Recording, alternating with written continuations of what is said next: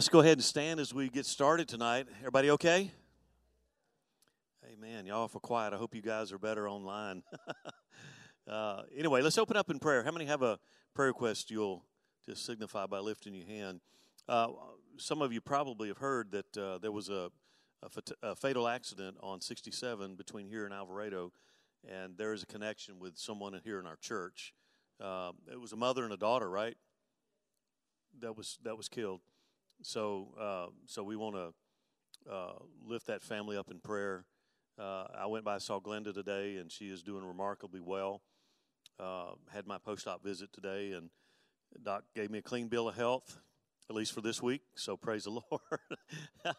uh, so, Amen. Well, you know, hey, thank thank God for His faithfulness. Amen. Let's just pray. Father, tonight we're just so grateful, Lord, that you're that strong tower that we can run to. Thank you for the privilege to come together and study your word and to to to just fellowship together. Uh, Lord, you said as we see that day approaching, Lord, we're to do it more, and we need each other. And I thank you for the opportunity we have to come together and just encourage one another and again to study your word. And I thank you that we can bring our petitions and supplications and make them known to you. And I pray for every hand that went up in the building, uh, those that are online tonight, Lord. I pray that no matter what it is, that we would have confidence, Lord, that you hear us when we pray and you move in response to those prayers. I pray, uh, Lord, for that family that uh, just involved in that fatal accident, Lord. I pray for the extended family and all those involved, Lord. I pray, God, that you would uphold them with your powerful right hand and that you would uh, Lord, you would just send the, the Holy Spirit to be that comforter during this time of loss. I uh, pray for those that need a healing touch, Lord. Lord, I just thank you for the miracle stories that we hear. But Lord, we just ask you to continue to do what only you can bring healing to sick bodies. I pray for those in the hospital, those uh, recovering, Lord, those that are facing procedures. Lord, we just lift them up to you and ask you to get involved. And we pray uh, Lord, as we move into this holiday season with Thanksgiving next week, for those that will be traveling, that your hand of uh, protection would be upon them.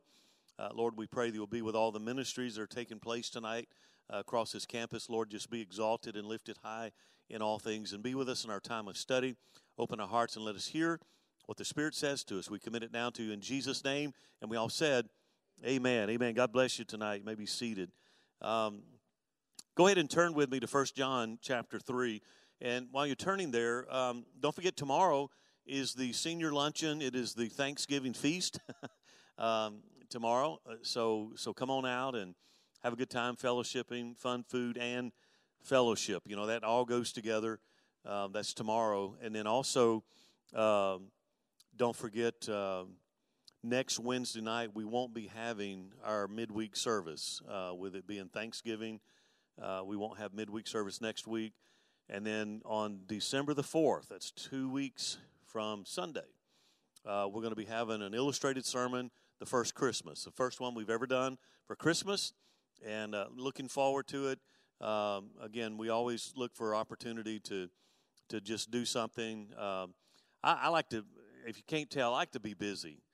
Uh, so so having to to stay home the last few days in recovery uh, has not been a it's been a challenge. I'll put it that way. I don't know that uh, I'm designed to lay around.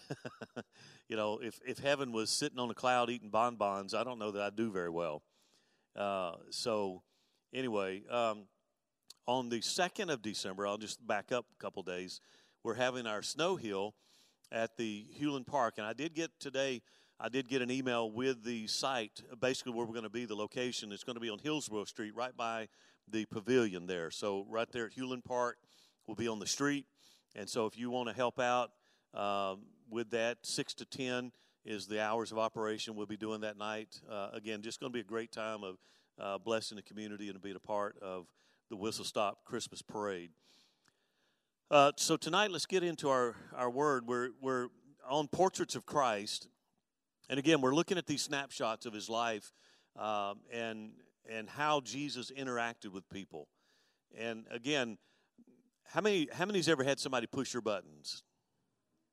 yeah, yeah. Some of them they park on that thing, don't they? Uh, you know, so so we want to learn how to be Christ-like because um, I, you know we live in a world today that's to me just a powder keg. It's a powder keg, and the Bible says it's a soft answer that turns away wrath. Uh, so uh, I, I, remember when I was working uh, with, for the city of Irving, uh, right off the bat, they sent me to a class that was called verbal judo, and the idea behind it was how to how to uh, de-escalate conflict. When you get into a you know if you're going to to do some inspections or enforce a code or whatever then people aren't always that amenable to it. So so they wanted you to be able to de-escalate uh, tense situations. And i think that you know looking at some snapshots of jesus helps us deal with some uh, he was always having people approach him and not everybody was uh, on the bandwagon. And so how jesus handled himself conducted himself is a great example for us. And i know this is not part of the gospels but it does give us some insight. And my my teaching tonight is for the love of god. Chapter 3 verse 16 begin reading says by this we know love because he laid down his life for us and we also ought to lay down our lives for the brethren. But whoever has this world's goods and sees his brother in need and shuts up his heart from him, how does the love of God abide in him?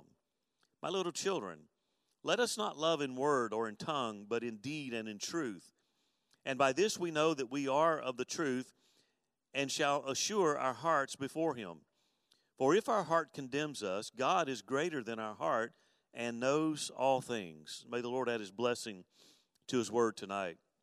How many's ever heard of the phrase, for the love of God? Yeah. Uh, you know, most of us probably have have heard that phrase, and most often when that phrase is used, it's it's has nothing to do with the love of God. that's that's not what it it's that's not what it's about. Often it's used uh, really almost in kind of a profane sense. Um, you know, to emphasize a, a point, uh, but the person probably has no concept of what God's love is all about. Um, listen, I think that for the so so I'm going to use that phrase a lot tonight, but I think for the love of God, Christian the Christian community should be doing more to touch lives in this hurting, wounded world that we live in. Again, for the love of God, we ought to be out in the highways and byways, uh, sharing the light of Jesus Christ in a dark world. You know, when I, I will tell you the story. When I moved to Dallas, uh, I grew up in Mobile, and of course, I lived in I lived in West Mobile. So when I grew up, I lived in the country. Uh, West Mobile, out close toward the Mississippi line. Um, I never really saw a lot of. Now Mobile was it's not a super large city, but it's it's a it's a decent sized uh, city. Um, but I never really saw a lot of like homeless thing, you know, homeless people and things like that. It just, you know, that was just something that I never. I thought it was like Los Angeles and New York and places like that. When I moved to Dallas, I would drive downtown uh, Dallas, and just about every overpass there would be somebody standing out there. Uh, you know, I, would never seen that before, and they would have their sign, "Please help." You know, we'll work for food or hungry or something like that. And and and, I'll be honest with you, when I first saw that, it, it broke my heart, and I thought, "Wow." You know, here we are in such an advanced society, and we can't take care of people. And it kind of broke my heart uh, and, and so, you know, I drove past that for a few days and then I determined, you know what, I'm going to do something about this. You know, I knew that there were soup kitchens and there were shelters. And, you know, part of me, I just reasoned that I, I just kind of thought that there would be plenty enough help. But the more, I, the more I thought about it, the more I thought, you know what, I ought to be doing something. You know, it's so easy to, to push people off on others to help. And, I thought, you know, I ought to be doing something. And again, I'd never been exposed to that, so it's a whole it's a whole new thing for me. And so I made up my mind that the next time I saw a homeless person, I was going to do something to help them. And sure enough, the next day I saw the same person standing there with that sign. So I pulled up, rolled down my window, and gave him ten dollars, and uh, and went on. And I felt pretty good about myself until I got to work and started telling people. And they said, "Don't ever give anybody like that money." You you I mean, again, I'm just telling you what I was told. I, I was pretty ignorant of all that. They said, don't give them money. They probably are using drugs or something like that, and you're just helping feed their habit. And I thought, well, how can I help them? Again, I moved with compassion. How can I help somebody like that? So then I had this bright idea. I thought, you know what? I'll go to the store and I'll buy these bags of, of you know, non-perishable food. I'll buy, you know, you can get Dinty Moore beef stew, you can get Hormel chili, you can get things like that. And I thought I'll just get bags of food and I'll just hand the bag of food out the window and uh, and sure enough, I you know I did that. Um, and you know, and and uh, again, there are a lot of people that look at a situation like that and they say, well, they got what's coming to them. And again, we have to be very careful. Uh, how many's ever heard the phrase compassion overload or compassion fatigue? Uh, compassion fatigue, basically, what it is, is that particularly in disaster uh, situations, if you if you're like an, uh, a first responder or somebody like that that is always going out on emergency calls, there can be a compassion overload where you're always in a situation where somebody needs something, somebody needs help of some type. And, and, and again, the, we have to be careful because all around us, there's human need, right? I mean, everywhere we turn, we find human need. We find people that are struggling. We find people, again, for whatever reason, but we have to be careful that we don't step back and say, well, what put you there? It was your choices and your decisions that got you there. And we have to be careful about developing a callous heart, you know, and again, going back to for the love of God, we should care. Again, for the love of God, the church of Jesus Christ should care about our fellow man. For the love of God, we should try and dare, dare to offer a helping hand to those who need it. For the love of God, we should refuse to become cold and callous to those around us that are hurting and destitute. I uh, I appreciate all the ministries, um, you know that that have sprung up. I know we're part of the Runners Refuge. We support them through our missions program, and they, uh, you know, they have church every weekend uh, under the bridge. They have, and and there's several ministries that do that. Uh, John is converting right now uh, an apartment complex there in, in Oak Cliff. We've done some work for him there on that apartment complex. Again, trying to help those who are down on their luck, those who are destitute. Uh, and, and, and again, you, you could sit there and, uh, and come up with a million reasons why you shouldn't do it. But for the love of God, we ought to be reaching out to those hurting.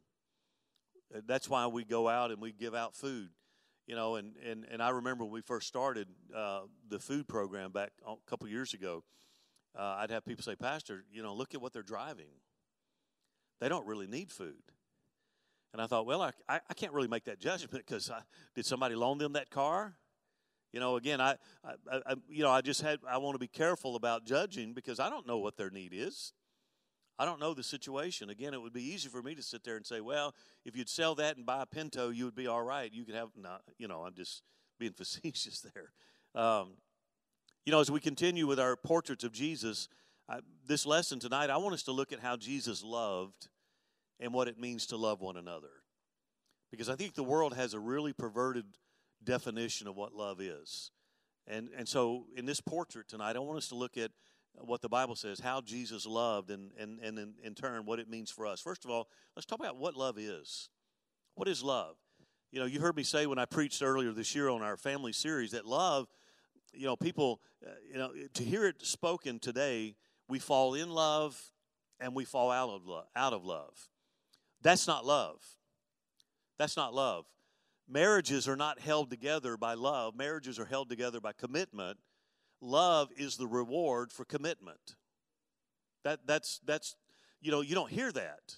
But when I married Sheila, I committed to her. I love her, and but I committed to her. And I'm sure in our almost 36 years of uh, in our over 36 years of marriage, there've been times she wanted to kill me, and there've probably been times I wanted to kill her two or three or four or five times. No, I'm just kidding. but I committed to her. I committed to her and fast forward, and through all the challenges that we've gone through in our in our marriage and how it's evolved, I love. I have a love for her that I can't even describe. Uh, and, and, and so a lot of times in our culture today, we feel we think that love is this somehow mushy gushy emotion that causes our heart to skip a beat when we get around that special person. That's not love. That's not love at all. So so you know you think about the concept of love, probably more has been written about love than any other topic. More ink has been spent on the topic of love. I mean, you think about in February, you have that famous holiday. What is it? Valentine's Day. So you million, millions of Valentine cards will be purchased to cap and, and, and they'll be they'll be produced trying to capture the meaning of love, and yet it still remains an enigma. We can't define it. We don't know what it is. So much so that uh, you think about love, that there are very few sociolog- uh, sociologists and, and psycho- psychologists there are very few that can really come up with a very good, uh, solid definition of what love is because it's, it's very difficult. We think that we know what love is, and we toss that word around kind of like a cliche, but do we really know what love is? See, John, right off the bat, tells us what love is. I mean, he kind of cuts through all of the, the uh, what is it, superfluous stuff he cuts through all of that stuff and he tells us what love is. Look at what he said in verse 16. He said, This is how we know what love is. Okay, there you go. This is how we know what love is. Jesus Christ laid down his life for us. That's it. What do we so so what is love? Jesus Christ laid this is the clearest and most succinct definition or manifestation of love that humanity has ever known. For God so loved the world that he what? He gave his only begotten Son. And God loved us so much, what, what did Paul say? That while we were yet sinners, Christ died for us. This is how this is how we know love through the sacrificial death of Jesus Christ. He took our place on an old rugged cross. He gives us the perfect picture and definition of love. Not because listen, not because we deserved it. Has nothing to do with how we deserve it, not because we earned it, but like I said Sunday, but just because He loved us. Just because He loved us. So, so how should we respond in light of such love? What is the proper etiquette? Should we give more money when the offering plate is passed? Should we spend another hour in prayer? Should we write a love song and sing it to Jesus? How do you respond to someone who loved us enough to give himself in our place? Well, John answers that too. He says, For the love of God, verse 16, we ought to lay down our lives for our brothers. There it is. For the love of God, we ought to lay down our lives for our brothers. And I know what you're thinking, like, wow, preacher, that's a that's a tall prescription, right? I mean, that's a tall prescription. John, uh, John is saying that the lo- that for the love of God, we ought to lay down our lives for others. Is that even possible? I mean, I mean, what does it mean? John, listen, John's not suggesting, okay, let me just cut through the chase. John's not suggesting that our death uh, would purchase the salvation of another, nor is he suggesting that we should become a martyr to kind of even the score. That's not really what he's suggesting. John isn't talking about killing ourselves or becoming a martyr. He's speaking more practical terms about laying aside our rights, our desires, our plans to give our lives in service to our brothers. That's what he's talking about. You know, the Bible says we are to live others oriented. That's, that's the picture here. Laying down our lives for our brethren, what does it mean? It means putting them ahead of us. It means esteeming them more than, our, more than us, living others oriented. That's what Paul's talking about. See, uh, uh, again, for the love of God, we ought to lay down our lives for our brothers and sisters in Christ. We ought to be engaged in their in, in, in their walk with the Lord, and we ought to be engaged in their daily lives. Because God, while we were yet sinners, did what? Sent his only begotten Son to die for us. Why? Because he loved us. So, what is love? Love is the sacrificial giving, serving, however you want to define it. It's that sacrificial giving, serving to another, just like Jesus did. What does love do? Number two.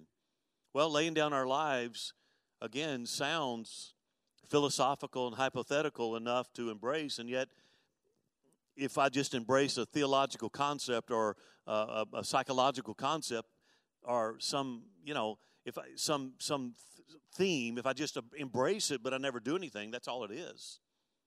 You know, it's easy to ascend and say, "Oh yeah, that's what love is. It's about serving humanity. It's about reaching out to them."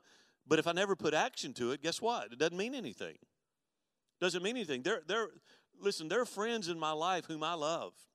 And I tell them, I try to tell, I enjoy telling people I love them. You know, it's kind of funny because we live in a culture today that some people are uncomfortable with that. They're uncomfortable. That's okay. I still love you anyway. but but there are people in my life whom I, I, I truly love, and I tell them, but here's the thing if that love never translates into something more than words, should they believe me? Again, it's like a husband and wife relationship if if if the two of them always just say I love you but they never demonstrate that love towards each other does it really mean anything does it really mean anything I would submit that it doesn't love is not just some fuzzy emotional concept. It's something, it's an action, it's something that we do. Again, one of my one of my favorite books. I, I say favorite. It, it's a book I've enjoyed, thoroughly enjoyed reading, and I give out as, as many as I possibly can. But uh, Gary Chapman's Five Love Languages, and and it's a it's a wonderful book, and it talks about how people respond to love, how people have a certain love language.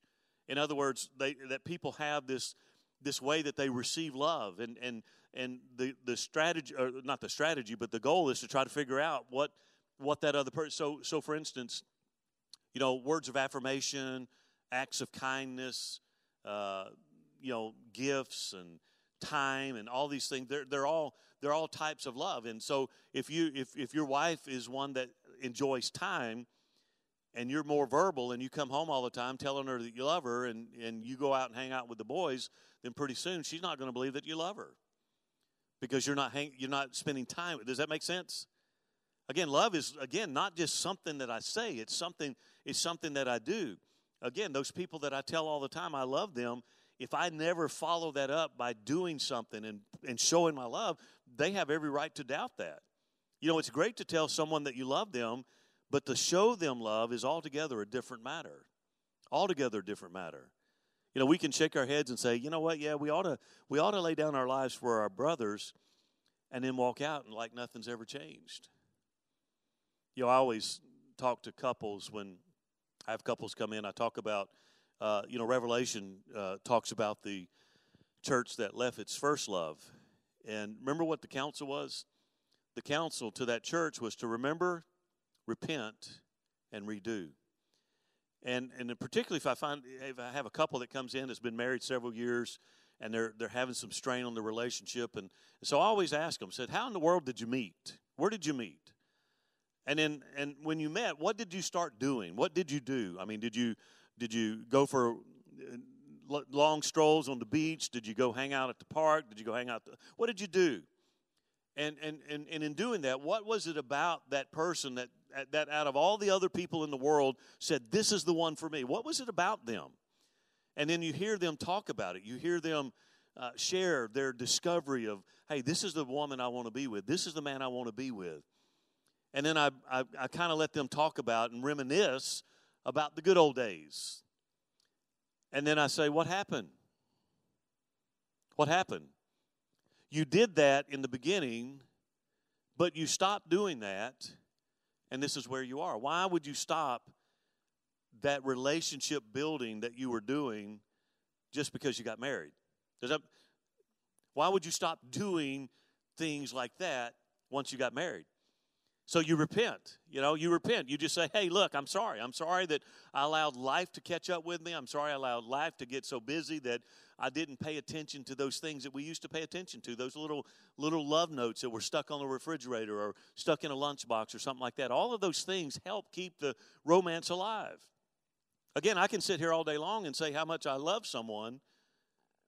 I think I've told you this before, but when I was doing a men's conference a few years back in West Virginia, a district men's conference. I was speaking, and I, I had a bunch of men, about 250 men, and I uh, made the statement. I said, I said, let me ask you guys a question.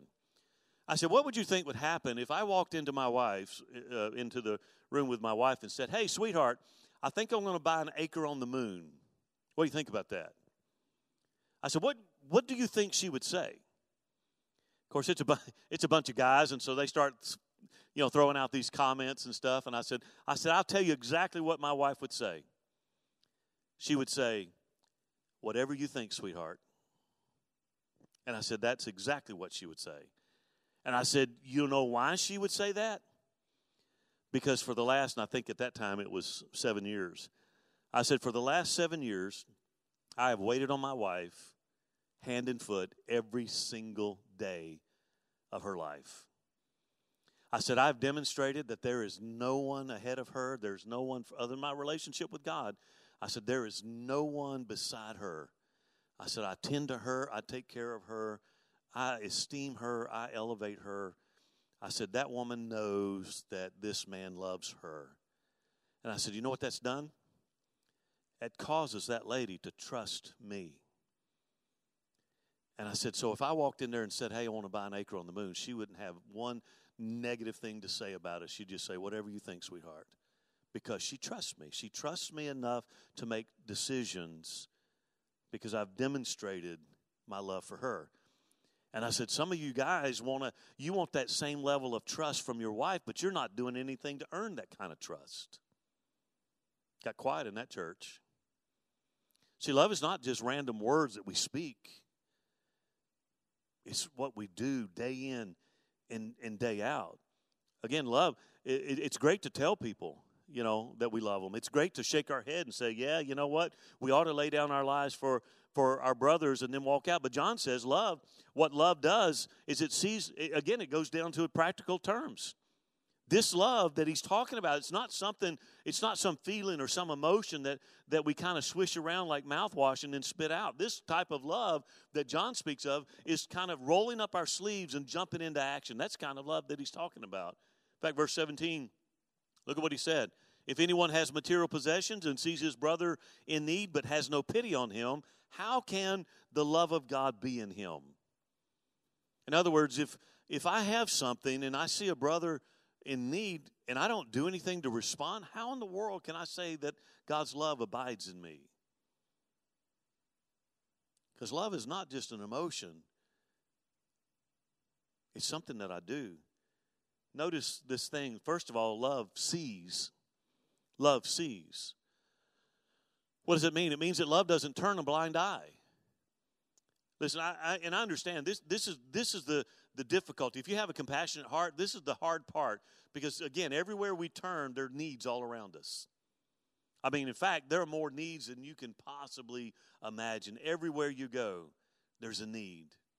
We see people in need. We see people that we are close to that are in need. We see pe- strangers that are in need. Go to the grocery store. Go to Walmart. I mean, there are just needs everywhere. And again, there's so many pleas for help that it's so easy to become, again, compassion overloaded and just feel overwhelmed. You'd be surprised at how many phone calls come into the office on a weekly basis looking for help, support. And you have to be so careful. You know, again, because of the enormity of the needs that are around us, sometimes for our own sanity, we feel like we have to shut our eyes close our eyes off to the need around us. But again, closing our eyes is, is kind of like the child who thinks that if the monster in the closet can't see him under the covers, the monster's not there. If I close my eyes to the needs around me, do they really disappear? No, they don't. Hurting people around us, what they do is they see the church with their eyes closed but they're still hurting. They still that, that doesn't look much like Jesus. The Bible says when Jesus saw them, he was moved with what? Compassion. He was moved with compassion. For the love of God, we have to keep our eyes open.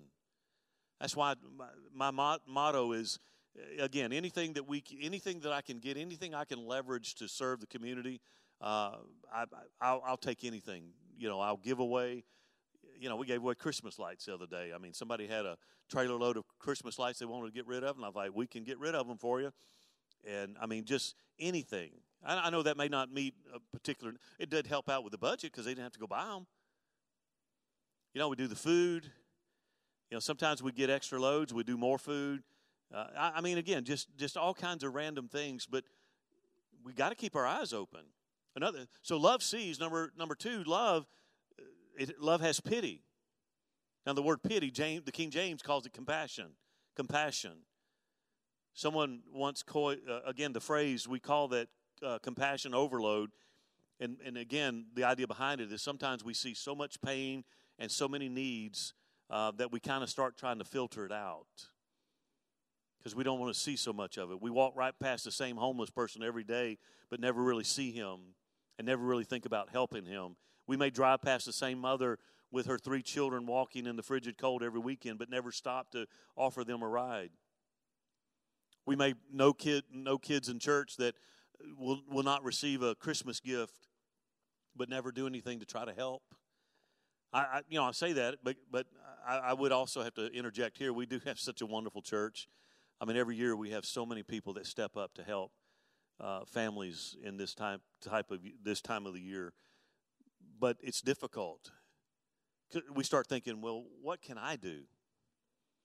What can I do? I mean, I, I, I don't have a lot of resources. I don't have a, and, and sometimes rather than, you know, we feel bad and we say, well, you know, I just, my little bit's not going to help. You know, every little bit helps.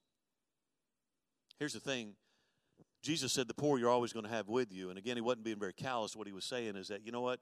Do what you can do. And don't be, don't, don't fret about what you can't do. And I think that's the truth. We, we have to do what we can do, but don't, don't fret. And, and again, all the calls that come in during the week, week in and week out of, of help, and these are difficult days. You know, some we can help, some we can't. You do what you can and you trust that God's speaking to somebody else to do what they can. You know, it's true that we can't do everything. I can't help everyone. This church can't help meet uh, can't meet the need uh, of the entire community, but you know what? We can do something. I can't help everybody, but I can help somebody. And that's what love does. Love to, again, love it, it has compassion. It sees the need and it and it does something to rectify. You remember the movie City Slickers? Anybody remember that? It's an old movie, I know.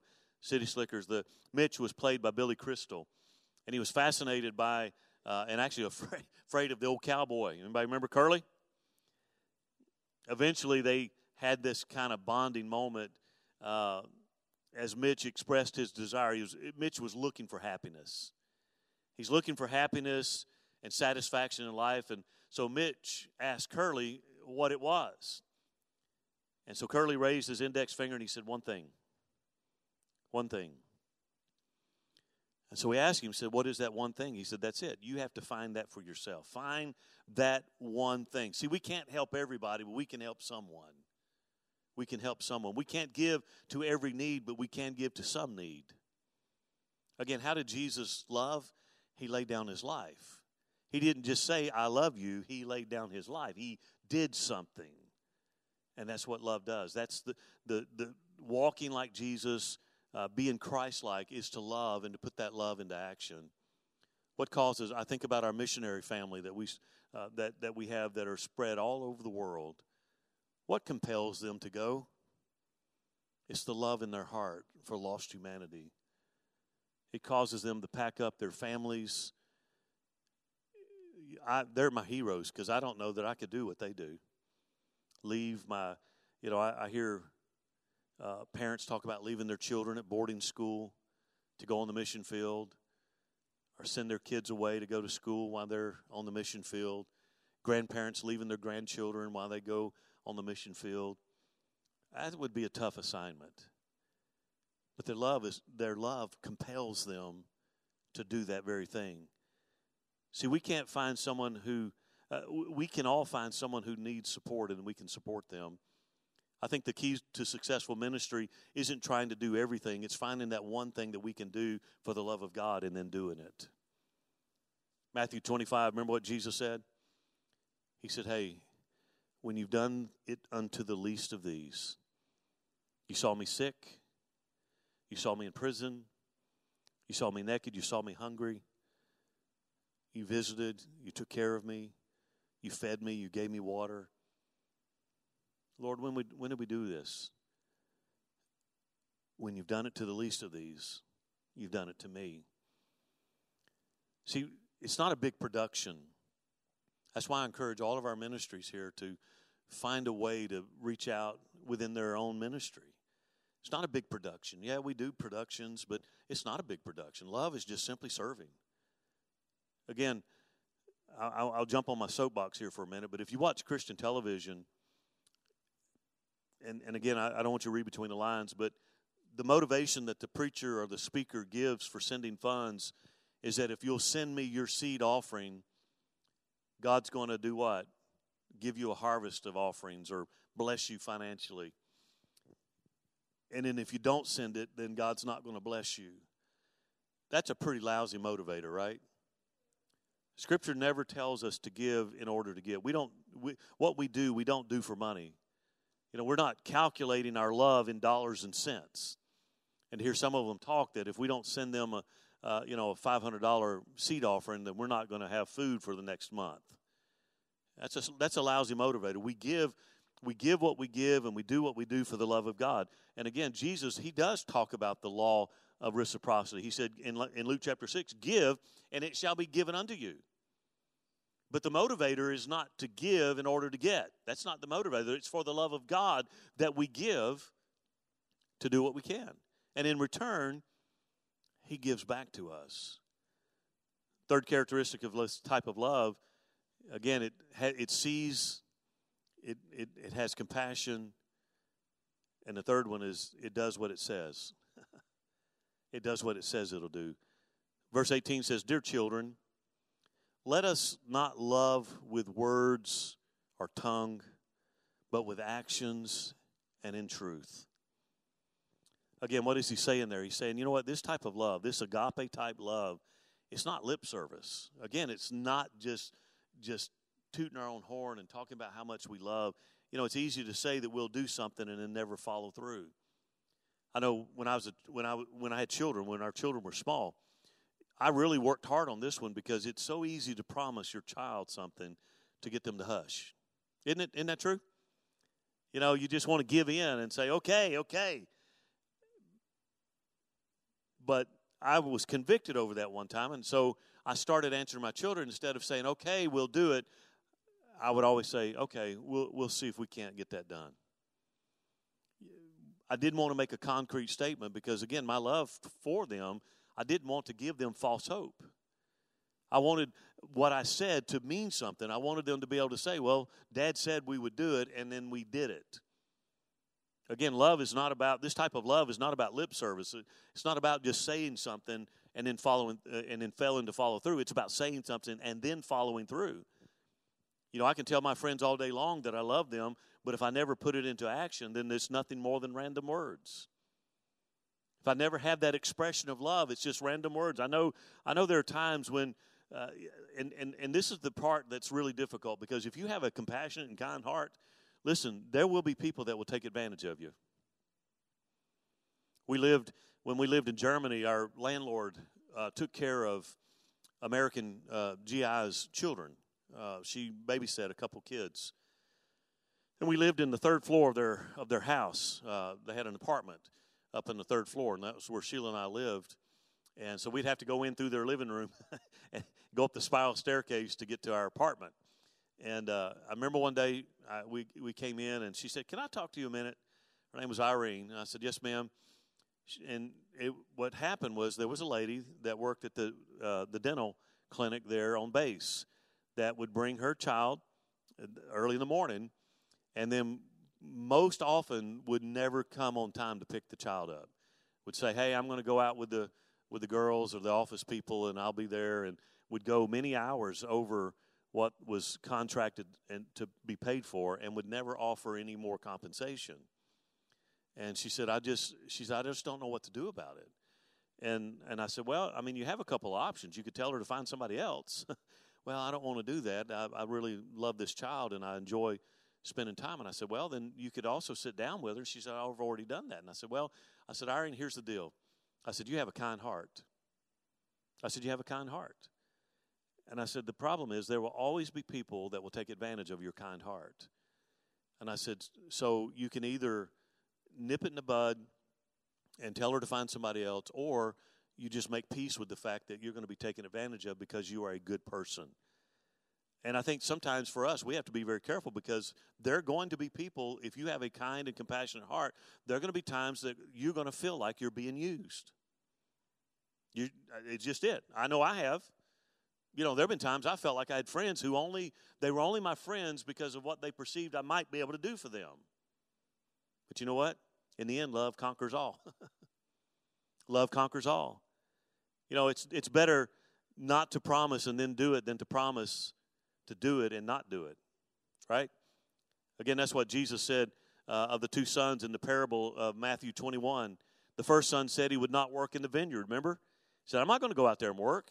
But then he did. And the second son said, Yeah, I'll go out there and work, and he didn't.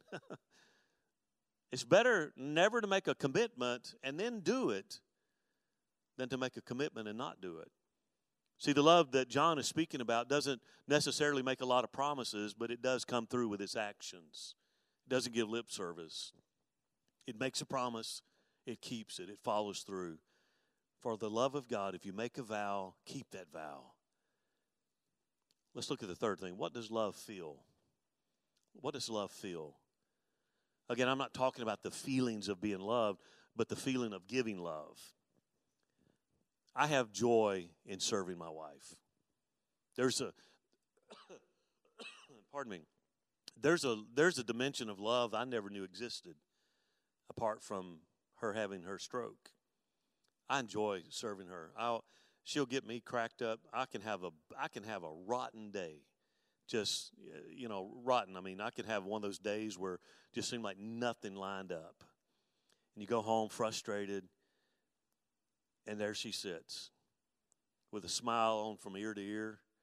And you're trying to tell her something, and she's just laughing. And after a while, just you just start laughing too. My house is like a zoo, a circus. I promise you, it really is. but I mean, giving that love away does something inside of us. It's like people that come and say, Pastor, I'm, I'm depressed, I'm stressed. And I always say, Go serve. Go find some place to be involved. Come out to give out food or go to Operation Blessing or go to the pregnancy center and volunteer for a little bit. All of a sudden, our whole attitude changes. There's something about giving. See, God made us to be conduits, not reservoirs. He pours in as we pour out. That's how He created us. And the more we pour out, the more He pours in, and the more joy and satisfaction we have in life. Listen, when we are honest and when we when the love of God dwells in us and works through us, there's there's something happens. Look at what John said in verse 19. He said, "Then this then is how we know that we belong to the truth." And how we set our hearts at rest in his presence whenever our hearts condemn us. He said, This is what happens when you start for the love of god start doing these things and, and and he said for god is greater than our hearts and he knows everything. Listen our hearts can condemn us all day long but if we're loving for the love of god our hearts are at peace and at rest with him. When we are faithfully doing what we do for the love of god we have confidence. We have confidence that we belong to the truth and that our faith is real.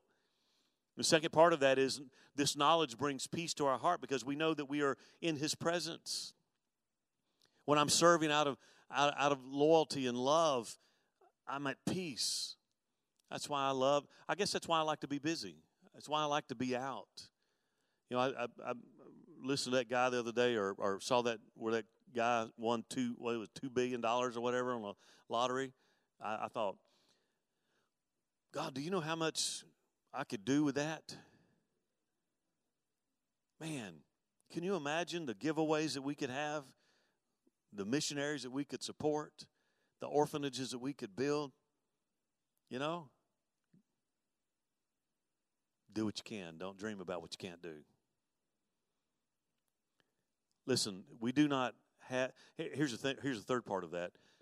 There's no condemnation if we're doing out of the love of God what we're doing when we when we somehow think we're not doing enough. Listen, when I'm doing what I do for the love of God, I'm at peace, I'm at rest, and I'm not being condemned. Listen, the enemy does he loves to play those tricks on us, saying, "Well, if you love God, you would do more. If you really love God, you'd give more. If you really love God, you'd serve more." Listen, when you're serving and doing what you can do, you're at peace and at rest, and there is no condemnation in that. Now, if we're not doing anything, then there, there, there might be a little bit of that, you know. So let me ask you, have you found that one thing? Again, I know I'm here I'm on Wednesday night speaking to a core group of our, our church and those are online tonight, but have have you found that one thing? Have you found that that that thing that God designed you for? I, uh, everybody asked me, how did how in the world did you stay in Cleburne so long?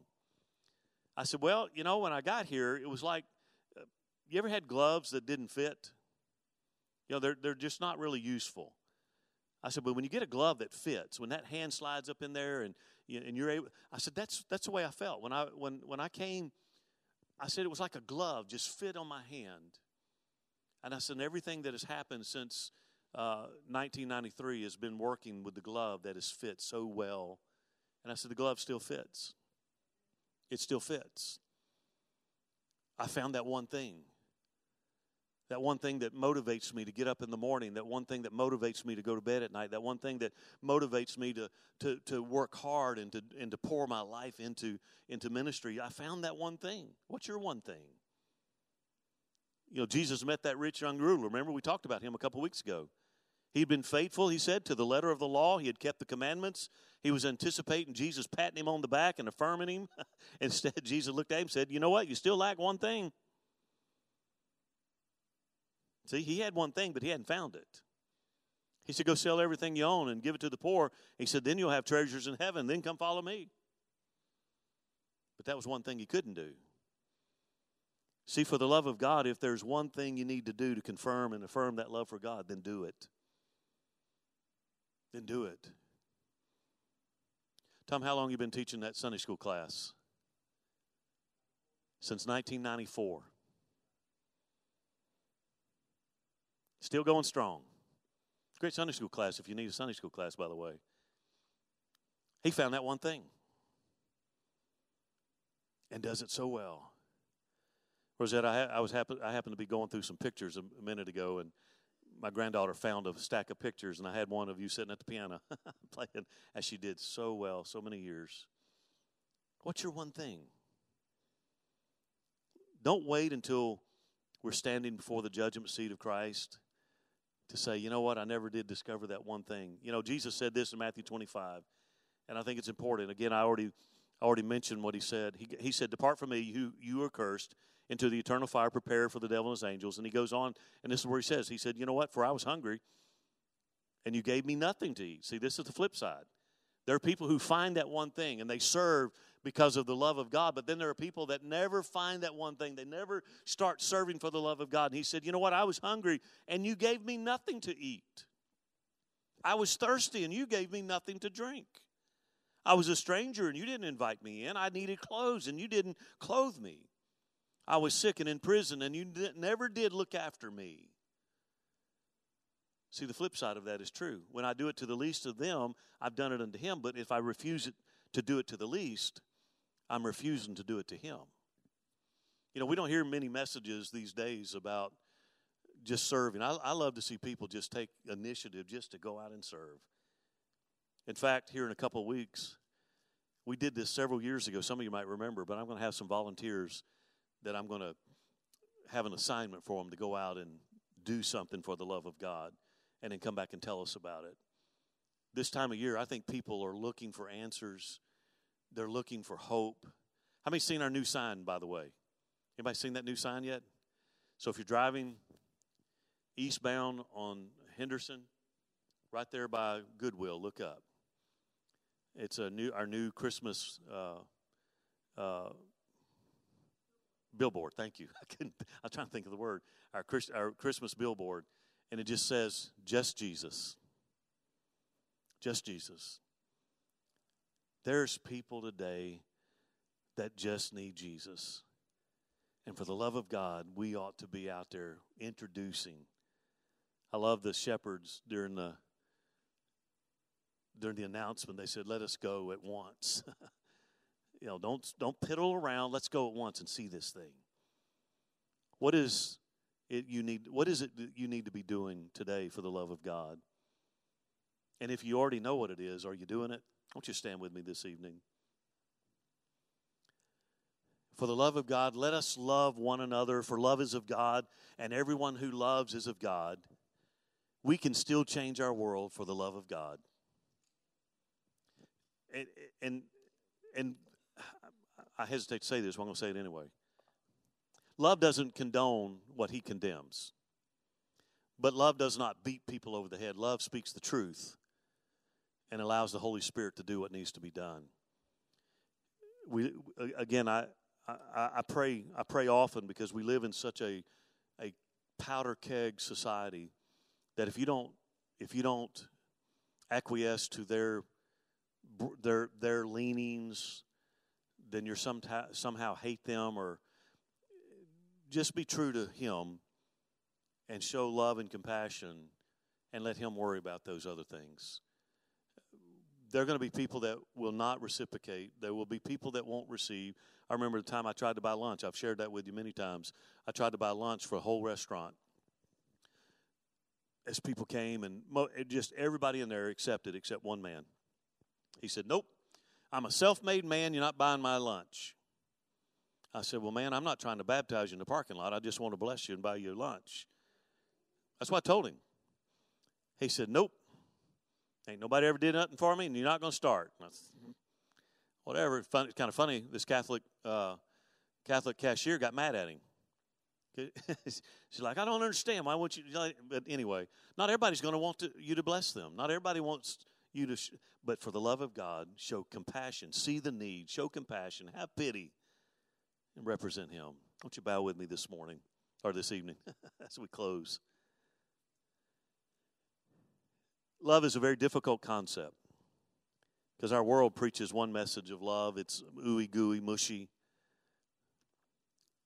Jesus demonstrates a whole different concept of love. It's not so much in what it sees, it's what it does. It's not what it says, it's what it does. And maybe here tonight, or maybe you're online tonight, say, you know what, Pastor, I, I want to learn that depth, the depth of that love. I want to be able to walk in that love. To love as He first loved me. Just pray for me tonight, especially as we move into this Christmas season. You know, tempers are you know, with the inflation and with elections and all these things, every every Everybody seems to be on edge. Just pray that for the love of God, I can show kindness and compassion to those I run across on a daily basis. If that's you, just slip in, hand right, right back down. If you're online, if you'll comment today, may God help our love quotient. That's my prayer. Help our love quotient. Father, tonight I thank you so much for your word. I thank you for the opportunity just to, to study, Lord, portraits of your life. Lord, this is how we know what love is that you laid down your life for us while we were yet sinners. Lord, in that manner, we ought to lay down our lives for our, our friends, our brothers and sisters. Lord, esteem them, to prefer them, to serve them. Lord, help us to know that love is not words that we speak, it's things that we do. And Lord, help us to expand our love quotient. I, sp- I pray especially as we move into the, to the Christmas season, Thanksgiving and Christmas. Lord, everybody will, there'll, there'll be people that will be heightened in their sensitivities. Tensions perhaps will be high. Lord, I just pray that you would help us to be a temperance. Lord, you said we're to be salt. And I pray salt will have its will be noticed in, in our community. Lord, help us to just shine a, a light of hope, just Jesus. Lord, help us to represent just Jesus in our in our community, Lord. I pray that you would just fill us with your love and for the love of God, may we see and may we do something about the plight of those around us as we are able. And then, Father, as we do what we can do, may we not be condemned by what we can't do. Lord, help us to resist the temptation of the enemy to feel bad when we're not able to do something, uh, Lord, when we feel like we ought to. Now, I ask you to go with us and give us a great night. Uh, Lord, a great time tomorrow with the seniors luncheon. And the Lord, should you tarry on Sunday, bring us ready once again to study or to, to hear your word. I pray you ordain uh, right now what's going to take place. Bring people from the north, the south, the east, and the west that need an encounter with you. I love and bless each one now in Jesus' name. And we all said, Amen. Amen. God bless you. Thank you for being with us online. I look forward to seeing you next time. God bless you, and I love you very much.